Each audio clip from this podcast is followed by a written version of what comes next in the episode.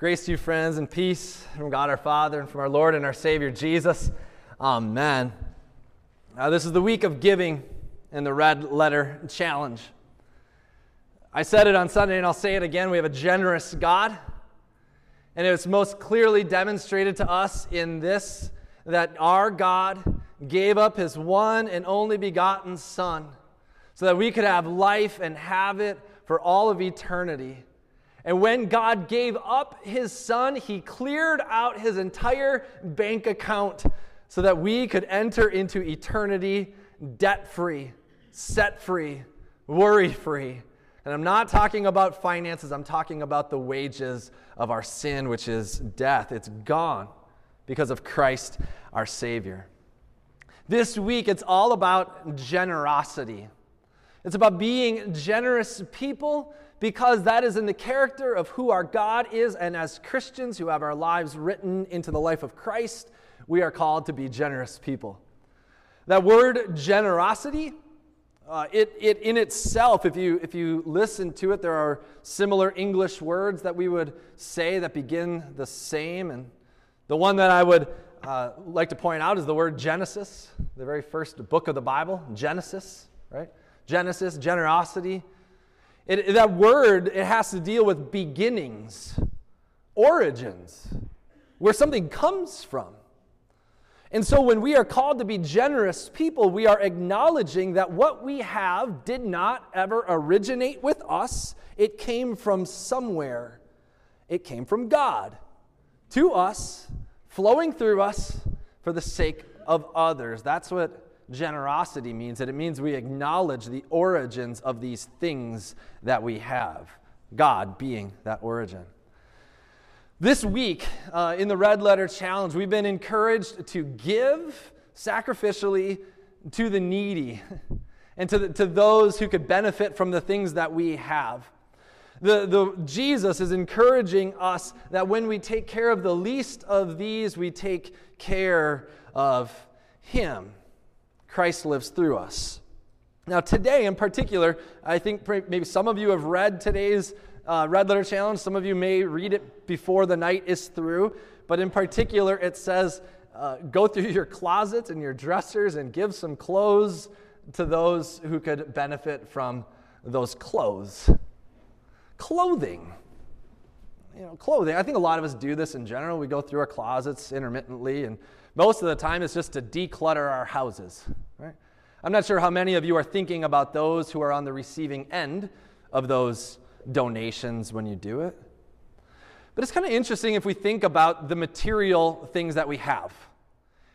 I think most of the material things that we have, which God calls us to be generous with, are byproducts of the fall into sin, in that they didn't exist before the fall. Think about money.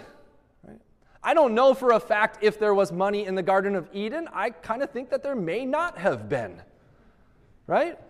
And, and so this is a product of a sinful, broken world, right? And, and so it only makes sense that it's not for us, not for our salvation, just simply a gift of God to us to be used in this broken world to manage our own lives and to give generously to others. Uh, one from earlier this week about food. I, I, know that there was food in the garden. Uh, that's clear. That's clear. Uh, Adam and Eve ate the wrong food. We know that. Uh, but the, the one that we're talking about today, clothing, we know for a fact that there was not clothing before the fall into sin. And so the fact that we have clothes to put on can be a visual representation to us of our sin and of God's blessings to us.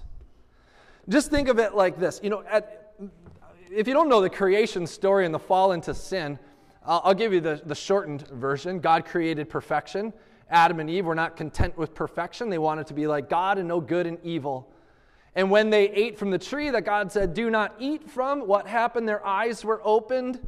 They looked at one another. Some translations of the Bible say that they felt shame. So, what did they do? They quickly grabbed some fig leaves, sewed them together, and patched them on. Husband and wife, ashamed. Right? Ashamed. God came looking for them in, in the perfect relationship that they had, and they did what? They hid. Hid from God. And then the next pair of clothes that were given to Adam and Eve were handcrafted by God Himself from the animal skins. An animal's life was laid down so that Adam and Eve could have a set of clothes to wear as they were kicked out of perfection. God laid down the life of an animal to clothe Adam and Eve. Martin Luther, in comment, commentating on this section of Scripture, uh, he comments like this. I, I, he says a lot of things, but I want to I wanna show you this passage. I'll put it up on the screen. Luther says this Who can tell how much effort and expense men go to in their dress? And so it should no longer be called a pleasure or an excess, but rather a madness. That people, like donkeys raised for carrying gold, are more intent on loading themselves down than on adorning themselves. I'm very curious what these men were wearing in the 1500s. Uh, but more decent dress is certainly commendable, especially in persons of standing. But the crudity, which is now in style, cannot help being an offense to the eyes of respectable people. Therefore, if Adam came back to life now and saw this madness among all classes, I surely believe that he would be petrified with amazement. A pelt was his daily garb, as a daily reminder of his lost bliss. But we clothe ourselves flashily and go to extremes in order to prove to everyone that we've forgotten not only the evils out of which we were snatched, but also the good things that we have received. That's kind of wordy, but the thing that I picked up on this that I have not necessarily seen before, I've always just thought of my clothing as a necessity of life. you know, I was born and they slapped some clothes on me, and mom, mom said, if you're going to go outside of the house, put some clothes on. It's a good and decent thing to do, right? It, it just seems like a necessity of human life. But what Luther points out is that for Adam, clothing was a daily reminder to him of his sin. Just think about that. Clothing to Adam was a daily reminder to him of his sin and how far he had fall, fallen.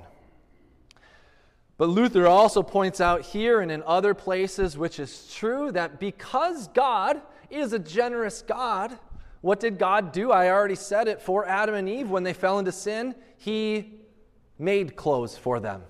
He said, Here you go. So I want you to think about it like this tonight. And, and I think this is a very visual thing as you put on clothes daily.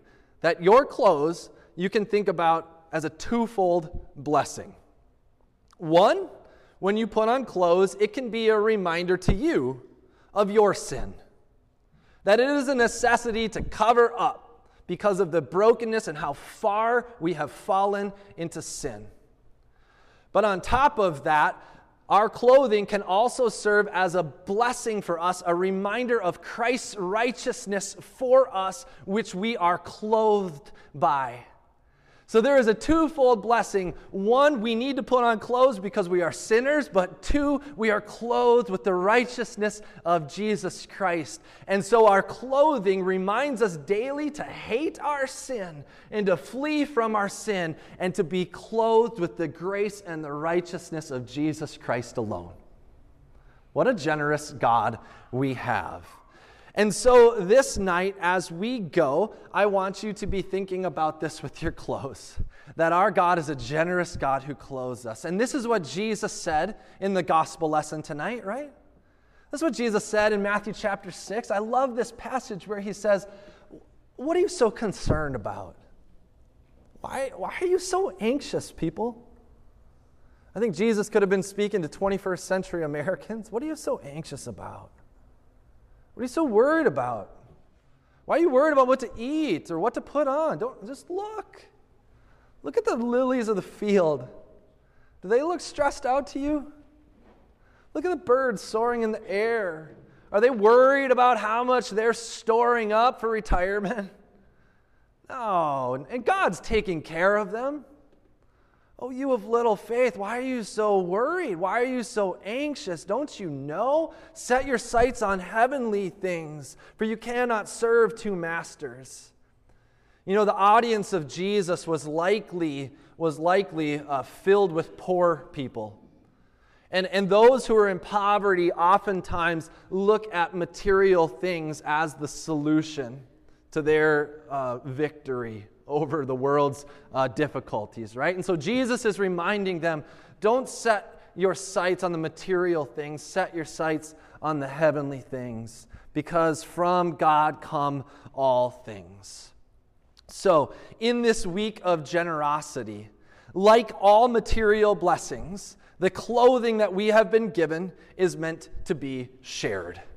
Right? It's meant to be shared. I think we all in America have the capacity to share, to share, to be generous, to pass these things on. God can do a lot with a little. And when you go and donate your clothes, maybe you bring it to charity, or maybe you know somebody in need who can benefit from those things. Again, oftentimes I think we don't think of the recipients, but you never know. God can do a lot with a little. What you might think is an old and out of date pair of pants might be the pair of pants that a man wears at his job interview where he lands that job to get out of poverty. That shirt that you never really liked that your grandma gave to you, that might be the shirt that somebody wears the first time that they hold their brand new baby. That pair of shoes that was uncomfortable for you could be given to somebody, and they could be wearing that pair of shoes the very first time that they step foot in a church to hear God's word. You never know. God can do a lot with a little. My dear friends in Christ, as you leave today, I just I want you to think very purposefully, very visually about your clothing. I had never put much thought into my clothing before, but now I, I will. This double blessing Again, let me say it, let me say it like this again.